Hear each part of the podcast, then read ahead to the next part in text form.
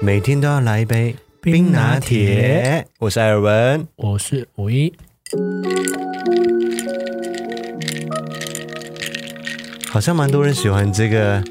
冰拿铁冰块碰撞杯子声音的 ASMR，是不是？就感觉很疗愈啊。所以接下来我们就整个四十分钟都一直这样。 会不会真的有人听啊？ 就是拿来当一个背景音乐，有一个白噪音的感觉，是不是？好，欢迎大家回到我们第十三集的 Podcast《艾尔文》。哎，我们这样不知不觉已经做了第十三集嘞。三个月，呃，我们前面的时候好像有一两个礼拜的时候是，比如说，连续啊，对，就是一周里面有发布两到三集，或者是一周里面，好了好了，可以了。每次都你玩，我也要玩一下。你是 你一点都不疗愈，好不好？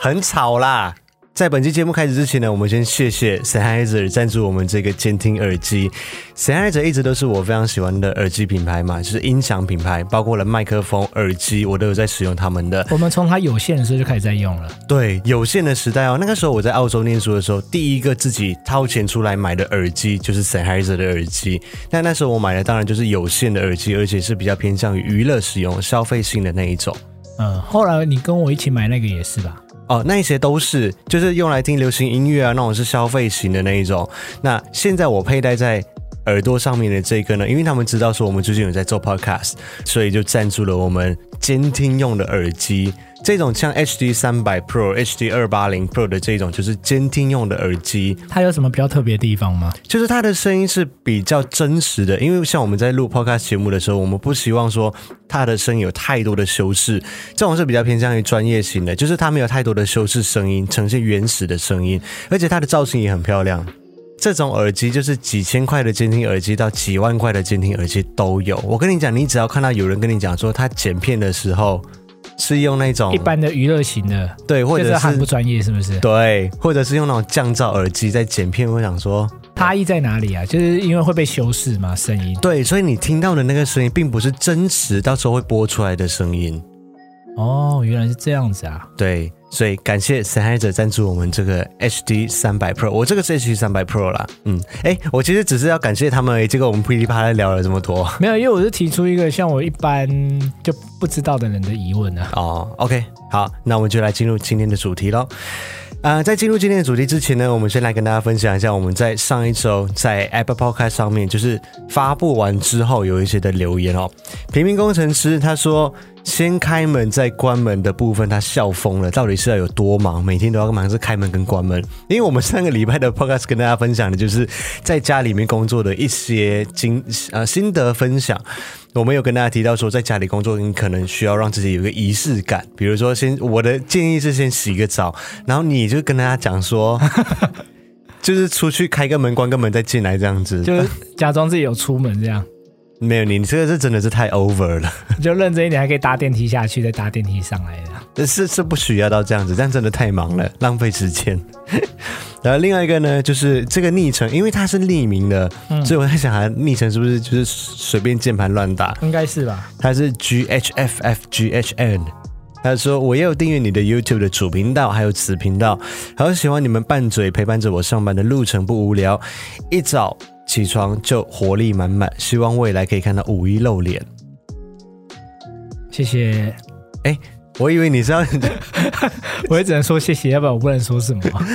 五一是说谢谢你有订阅此频道，他终于快破万了，好开心啊！哦，对耶，我们就是除了 YouTube 的主频道之外，我们其实还有个子频道。如果大家不知道的话，那子频道最近好像是九千八百多了，对不对？啊，剩一两百吧，对，在一两百你就会破万了。对，大家恭喜一人拿你一个就可以喽。哦，那我们的主频道也快破十万订阅喽，就大家再一人拉一个，也可以破十万喽。对，我们除了在 YouTube 的频道之外，我们其实还有 Facebook、还有 Instagram、还有 Telegram，这些都可以找得到我们的足迹。那在上面也会有各种不一样的内容发布在上面，也欢迎大家多多去追踪。那五一是说破百万订阅的时候，就主频道破百万订阅的时候，它就可以露脸嘛？对啊，可是先不用想那么多，十万订阅你就可以变装啊，现在在讨论这个比你较露多人会脸，期待吧。呃你现在在讨论你露脸，不是在讨论 Elsa 的事情。我们务实一点，看比较那个近距离的。啊、是有这么样的一个承诺，没错。你有开始在规划了吗？还没有，因为我觉得还好啊，没有那么快吧。要认真规划了哦。我服装都已经有了，你还想我规划什么？ 你不是要盛大演出吗？要你说在晴天 MV 的场景。你说在擎天岗那里，然后就披着 Elsa 的披风，然后往前奔跑这你样。如果愿意跑去擎天岗的话，我是可以忍辱负重陪你一起去 的，因为那羞耻心也要很大哎、你想跟其他的游客在那边，我每次用五一四九拿这么大的相机帮你拍的时候，其实我也是 羞耻羞耻度也是要很高，好不好？哎呦喂呀、好了，反正上个礼拜在 Apple Podcast 上面的留言大概是这样哎还在子旁，边帮你撒雪花，也是可以啦。哎如果你愿意的话，你要拿一个风扇在旁边吹吗？明明大太阳有没有？好，来回来主题。那上个礼拜我们跟大家分享的就是在家里面工作的一些 paper 嘛，然后也跟大家讲说可以参考呃有一位非常知名的国外的 YouTuber 就是 Matt Devella，他有分享一个就是。每天，如果你是要进行式的东西，就可以拿一个日历来记录，就是不要连续两个叉，这样子会比较多心。所以你上礼拜有做到吗？我跟你讲，我上个礼拜真的是超强。星期一到星期五，我只有一个差，就是礼拜二的时候我没有去运动，礼拜一到礼拜五我都有去运动，因为你说走路下楼吗？我去健身房运动哦。原因是因为我礼拜二的时候那天什么天气不知道怎么样了，然后我头还蛮痛的，所以礼拜二那天我没有去。但是关于早睡跟运动这两件事情呢，运动我是礼拜一到礼拜五都有去，然后早睡呢，我几乎每一天都是十二点就上床。然后除了一天失眠之外，其他的天都是大概十二点多一点以前就入睡了。我上礼拜好像也很少擦，礼拜三吃汉奶海港，礼拜四吃臭豆腐锅，礼拜五我们吃什么啊、你现在是说什么的差？你你有哪个计划是要每天进行的？就是每天吃大餐，就是每天就是节食的计划， 就全部都画叉， 每天要节食的机会，对你就你都被差很破坏多哎、你我很差容易很破多哎、坏你昨天晚上吃蛋饼啊？这就是上次哎、我忘记在哪里讲，就在家里吃住在家里的时候要节食真的很难，回家看到妈妈煮那么好，你又不哎、这个是呃艾草的留言嘛？好像哎、是不是？对，我记得有艾草这样子留言。对啊，就说你能看到你能不吃吗？嗯，所以关，所以你现在是有这个计划是不是？就是每天要节食。我们不是两个人一起做这个计划吗？我是每天运动跟早睡，没有节食吗？没有， 没有这回事。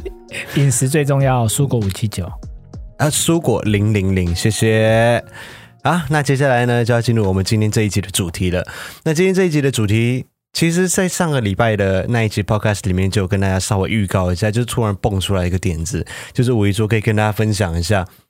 是我讲的吗？对啊，你就说你要不要跟大家分享一下你出柜的故事？哦，就我有以点为是简单带过而已啊。就是有点瞎，有点扯，结果我们就把它做成一集。其实不知道为什么大家的留言好像都还蛮期待的，但其实不用那么期待，其实也还好。就是很一般，就是如果你要我用一个形容词来形容的话，就是瞎。就是同志的出柜故事啊，通常都是经历过一番挣扎啦，所以相较于应该都算是有点精彩度啊我是没有挣扎的，是不是是？啊，你的就是因为就还好， 好，我们今天就来跟大家分享我的状况，不是我要去找他们出柜，或者是今天有一天我就突然觉得说我应该要出柜了，应该要跟家人说了，所以我去找他们坐下来谈。没有，我是一个被咨询的过程。其实你的还好，是因为你的心态够坚强。啊你说我个人的心态吗？对啊，如果其实与你的父母的接受度的话，基本上也算是一个轰轰烈烈耶。是非常红利啊！好，我先来跟大家分析一个背景，就是我们家呢，基本上是祖宗三代都是基督徒，那种非常虔诚的基督徒。从我奶奶那一代开始，到我父母，然后到我们这一代，然后我也是受洗礼的基督徒。所以呢，我们你你哈个屁呀、应该没有人会看得出来吧？所以我们家庭的背景就是一个非常虔诚的基督徒，然后他们都是长老会的，因为基督教有很多个派别嘛，那他们是长老会的，所以他们是在一个相对来说非常保守的一个保守环境底下，又再加上我们又是马来西亚人，对，在马来西亚长大，我父母都是在马来西亚长大的，所以在那个环境底下，基本上一开始原本可能就没有接触到太多的同性恋，那再加上又有这个宗教的背景之下，就加上他们就是保守中的保守派，所以所对于以呢同志是非常不能接受的。对， 所以我们两个在一起的第一年，我们是四月份在一起的嘛，大一在一起的，然后大二过年的时候我就回去马来西亚。在那之前，你爸妈都不知道吗？我觉得他们可能家姐有怀疑过或者什么，但是就是也没有明着问啊，还是什么，就是可能只就是是选择逃避，就是装作没看到就好，或者是欺骗自己，对不对？很多父母其实刚开始都是这样子。应该是应该是。那一直到我大二的过年，农历年嘛啊，也不能住在宿舍啊，那就是也要回去马来西亚，所以我就回去马来西亚的时候呢，我就被叫到房间里面来咨询了。不是小房间，就是我父母的房间。被叫去小房间嘛，然后就想说，哎、我们有一件事情要跟你谈一下。然后就讲说，你在台湾是不是你交一个男朋友？对啊，然后他就讲说，你是不是同性恋？我是说，对啊，哎因为我你这么淡定哦，啊，对啊，因为我想说也，我我本来就没有一个要隐瞒还是什么的，我一直都是很摊开来做自己的人啊。当然，我不会刻意去说，哎、我跟你说，我是同性恋。你但刚开始的时候还会有一点隐瞒，你说跟谁？哦，跟我同学们，之间，就是 可是你的隐瞒又非常的不明显，因为你都仿佛好像别人完全看不出来，哦，是这样，是不？就是是觉得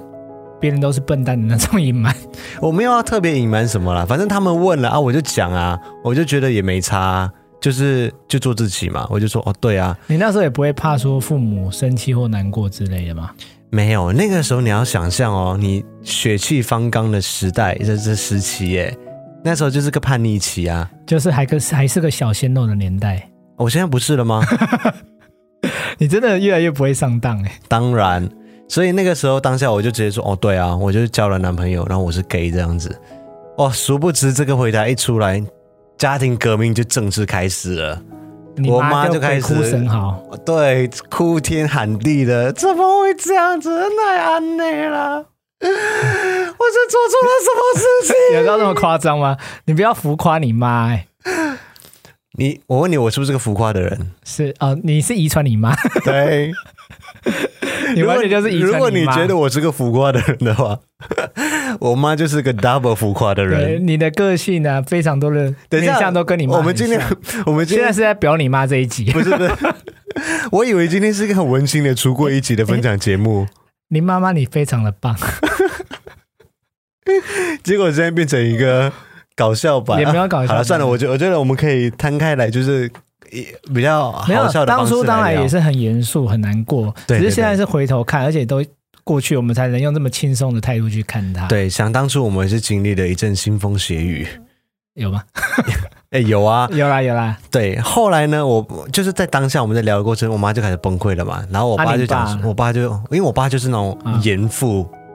对我小时候是被打大的那一种，嗯然后就是会被水管打啊，会啊，你想到的酷刑我应该都承受过了。你说夹手指之类的吗？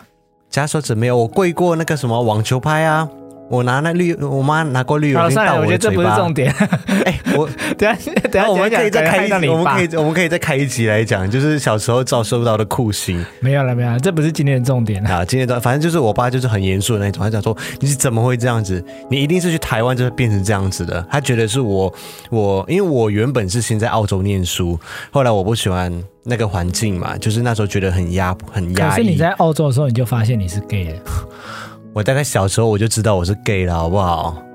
哎，没有啊，你高中的时候还尝试想交女朋友哎、我跟你讲，知道自己是 gay，跟你能不能够接受自己是 gay，我觉得这是两回事。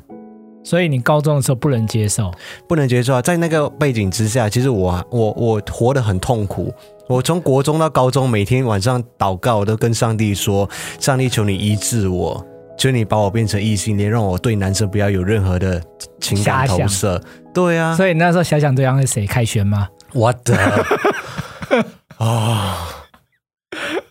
就是那个那那个时候，就是活在一个基督徒的家庭背景之下，然后就是你就被灌输这样子的观念，真的活得很痛苦。嗯就是去到澳洲之后，我才开始接受自己是。放飞自我，啊、算放飞自我啦，对，但相对是啦但是真正的做自己，嗯就是来到台湾之后啦，有交男朋友嘛？哎、你是第一个啊，你是初任男友啊， 哦，是这样吗？对，我一直很怀疑哦。所以 他，所以我爸就就觉得说我是来到台湾被台湾带坏的，啊、然后他就觉得我在台湾变成 gay 啊什么什么。结果他讲了一件很扯的事情，你知道他说什么吗？我知道那句话，我到现在还耿耿于怀。我爸在那时候竟然跟我说这种事情我看多了，那个男的就是骗你的钱来 的。我的，哎、你在讲跟那个时候我是大二的穷学生哦，哎五一已经是个、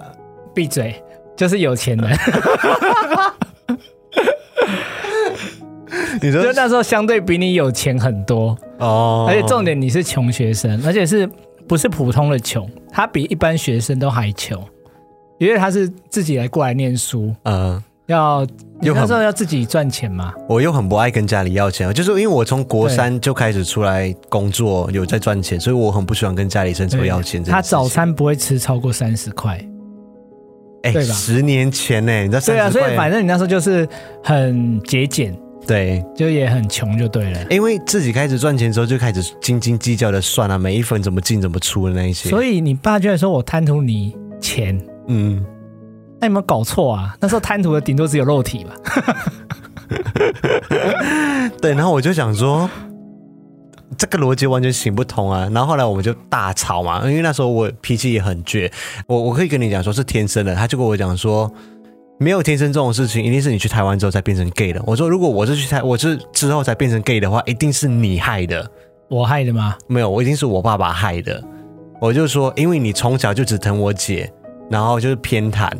然后造成我严重缺乏父爱，所以我才变成 gay。你要不要去查？如果你这么会查的话，你一定会查到相关的资讯，就是缺乏父爱的人很容易变成 gay，一定是你的错。我那时候真的就是哇血气方，刚你真，的是完全就是对呛哎、我就是个逆子， 孽子。真的哎、对，所以那时候我觉得我爸可能也有一点点的，就是想说难道真的是我的错吗？这样吗？对，然后他就给我道歉，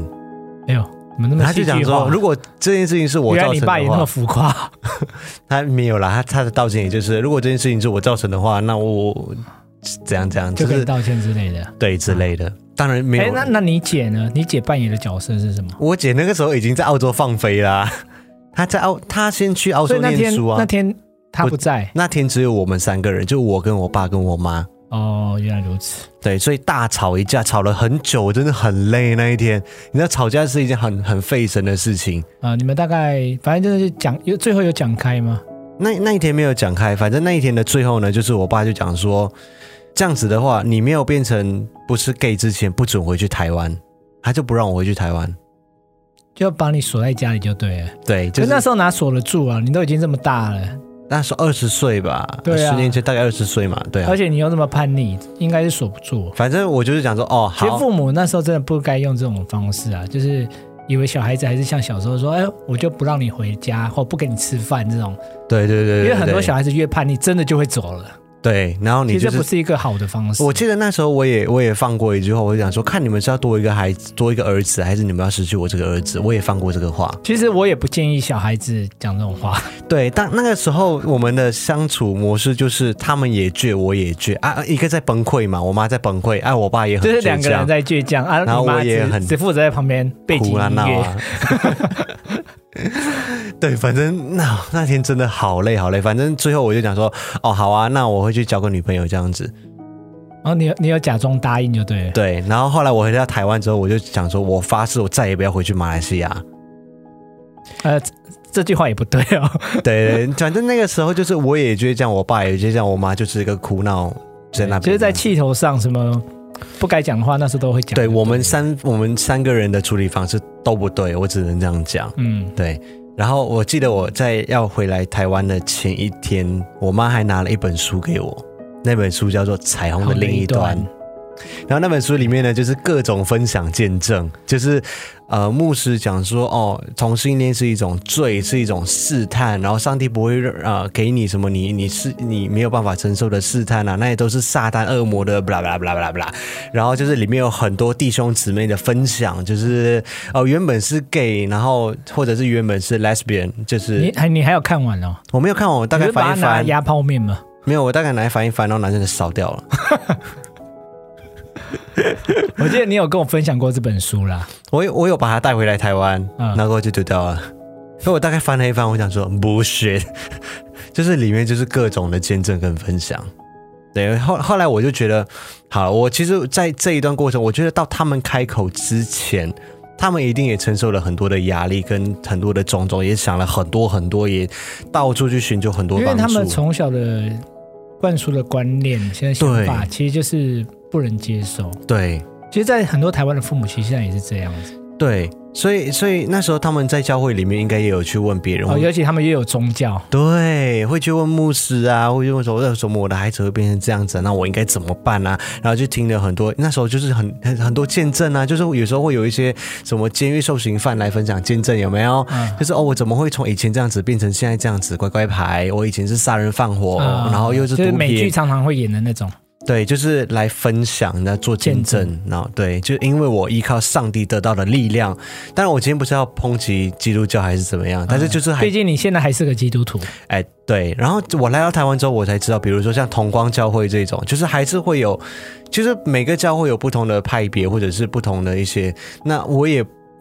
不认为整本圣经就是应该反同或怎么？对，或者是从以前就适用于现在。就其是实我觉得很多，难道我们要回去奴隶的社会很吗多？都是解读圣经的人把它引导向反同。对我不，我后来其实也看很多，我不觉得整个基督教其实他们是反同的啦。对啊，你们那一阵子就是冷战很久就对了，基本上就是我不会主动联络家人，那家人联络的话，就看我的心情，想不想接电话。哎，你好不孝、哦， 我真的很不孝啊、其实这样也不对啦。对，那我你们后来怎么破冰的？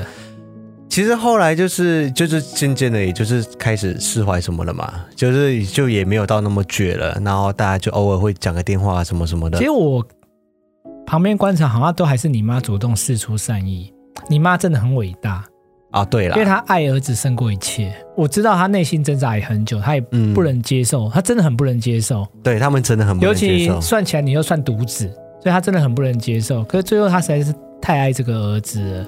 所以她也为了他改变很多想法、很多观念。那妈妈真的很伟大，不得不说。对啦，然后后来就到了有办法视讯的年代了，在 iPhone 开始出来了嘛，然后我也拿智慧型手机，我妈也拿智慧型手机，就是有时候会那个视讯，嗯，你就放同志影片给她看嘛。没有， 我就我就我就给默默的，有时候就会故意这样转过来，因为旁边有一面墙。以前我坐在男视角的时候，旁边有一面墙是我们两个人的合照，嗯我就故意时不时的就把你带到一下，或者是故意给他看一下，这个就是你呀、什哎、么什么。你干？嘛出卖我的肖像权？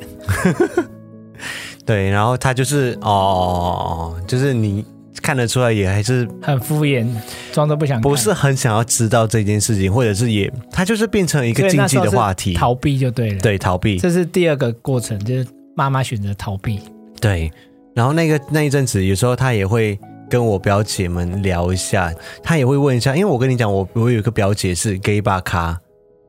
我、哎我没有听过这一段，我有一个表姐就小表姐，她是 gay 吧咖，就是她以前跑到吉隆坡去念书之后，她很爱去 gay bar，然后身边有很多 gay 的朋友，嗯，然后我表姐也有去开导她一下，然后我就讲说，把那个芭比的祈祷播给她看， 我就笑我表姐，哦， 跟他讲。对，大概中间的过程就选择逃避，然后是我觉得比较大的一个要因是一直到前几年，大概三年前、还是四年前的时你候，去参加你姐的婚礼嘛？对我去参加我姐的婚礼那一次，然后因为会有很多的流程嘛，彩排啊什么什么，然后有一次就是离开教堂的时候，我是坐在我表哥的车上面，那那个时候我车上有表表哥、我表嫂，还有我另外一个表姐。然后我表姐就就是那个表姐，就是以前我去澳洲念书的时候住在她家的那个表姐，嗯，他就突然讲说：“哎、阿 Vin，我要看你男朋友的照片嘞。哎、你们有没有问过我？哎，谁要问你啊？然后我就想说，这我现在要做什么反应？那时候你妈在吗？不在，哦，就是只有我表哥、表表嫂嫂，跟还有表我姐表姐跟我，我们四个人。哦，我表姐突然丢这一句出来，我不知道做什么反应。我说：“哎、所以你们是都知道是不是？”她说：“废话，我们为什么会不知道？”然后后来我才知道说，原来我妈也有打给我这个表姐，就是向她寻求帮助。结果我表姐就就是跟请她开导就对了。也没有请他看，他就是只是讲说，我妈就问我表姐说，因为我那时候我我表姐已经生孩子了，生了一个儿子，超可爱的。我之前不是也有拍给你看，哦 l Alvin 对，生跟外国人生了一个混血儿，超可爱的。然后我妈就问我表姐说，如果今天你儿子变成 gay，你会怎么想？他说你说的轻松嘛，那你如果建议你你儿子是 gay 的话，我不对啊，要这介就是我上次说的，很多人都现在他就算能接受 gay 或接受同志，但是当这个问题变成自己身上自己的儿子的时候，嗯，那又是另外一回事了。对现在很多父母的确是会有这样的问题啊，对。然后我表姐就讲说，没有关系啊，他生出来的时候本来就什么东西都没有，我只要他开心长大，这是我唯一的愿望，我只希望他快乐的长大。然后他就这样子要回标答点，真赞，对，然后我那时候在车上的时候，我我我我表哥我表嫂就都讲说，阻止啊，我们身边都有这样子的朋友啊，就是有同性恋的朋友啊，这就这真的就不是病啊，为什么要把它讲成是病？但是他们都一致认同是，我父母是被宗教被绑住，所以就会就是宗教更难跨出那一步。对，所以后来我就我就当下在车上的时候，因为那段路程可能要半个小时左右，我就突然觉得哦，好感动哦，就是我我我是被我其他的亲戚们接纳的。人，我原本想说就是算了啊，就离开马来西亚嘛，在台湾重新开始生活啊，也没有亲戚也无所谓，反正就是自己一个所以人你过其生实活。也是算是有点在逃避，就是你在台湾都表现很自然，可是其实你知道你家人不接受的那一块，还是你就觉得选择有点放弃了。我真的就放弃啊，我因为我我我我因为你没办法我对我自己的训练就是这样子，啊不想让自己一直在那种痛苦的感觉中就，对，我就觉得我对自己的训练就是，我觉得人的情绪是可以把它关掉的。就是当面对一些很痛苦的事情，或者是你不想要面对的事情的时候，我就会选择关掉这个情绪。但你平时你现在会不会太常打开 啊？我那打，我只对你打开 哦，就是我会适当的把那个情绪关掉，就是不要投入太多的感情在里面。呃，就是当我觉得我可能哎、其实也一快种要陷入的感觉，算是一种自我防卫机制啊，对。那到目前，他可能就是只会对你打开这样子，就这样子而已。太开了。哎、对你就太开了，是不是？ 但嗯，是父母那一边就是还是一直就就你你可以感觉到他们很努力啦，很努力的想要了解这一块东西，想要接受，想要想要尝试去理解，但是也不想要失去你这个儿子。那那他们也没有办法，因为他们知道说，如果逼得太紧的话，我就是真的会离开这样子，因为我真的就是这种人。再一次的比较更进阶一点的时候是，哦，我们也许可以约个地方，就是全家人一起去约在哪里一起去旅行，对。你说澳洲的地方吗？不是不是，也许就约约在纽西兰好了，然后我也去纽西兰，我姐也去纽西兰，我父母也去纽西兰你，那那时候你已经跟你父母就是比较热络的在联系了嘛，就是就是回不定时复会像现在这样子，视讯啊平常的对对对，电话啊会视讯这啊、样电话这些东西。对我就在想说，如果是这样子的旅游的话，我姐一定会带她老公去嘛，对啊，那我可不可以带你去？但是啊我你就就这样讲啊，没有，我只是放在心里面，我都没有讲，我就只是想说啊，如果真的要去旅游的话，是不是可以带你一起去？这样才真的像家族旅游嘛。后来我就想说啊，想想一下就算了。直到有一次，我就不知道哪根筋不对劲，我就想说，诶，那我可以带五一去嘛？我用英，我用 WhatsApp 啦，我没有用讲的，我用文字嗯传过去。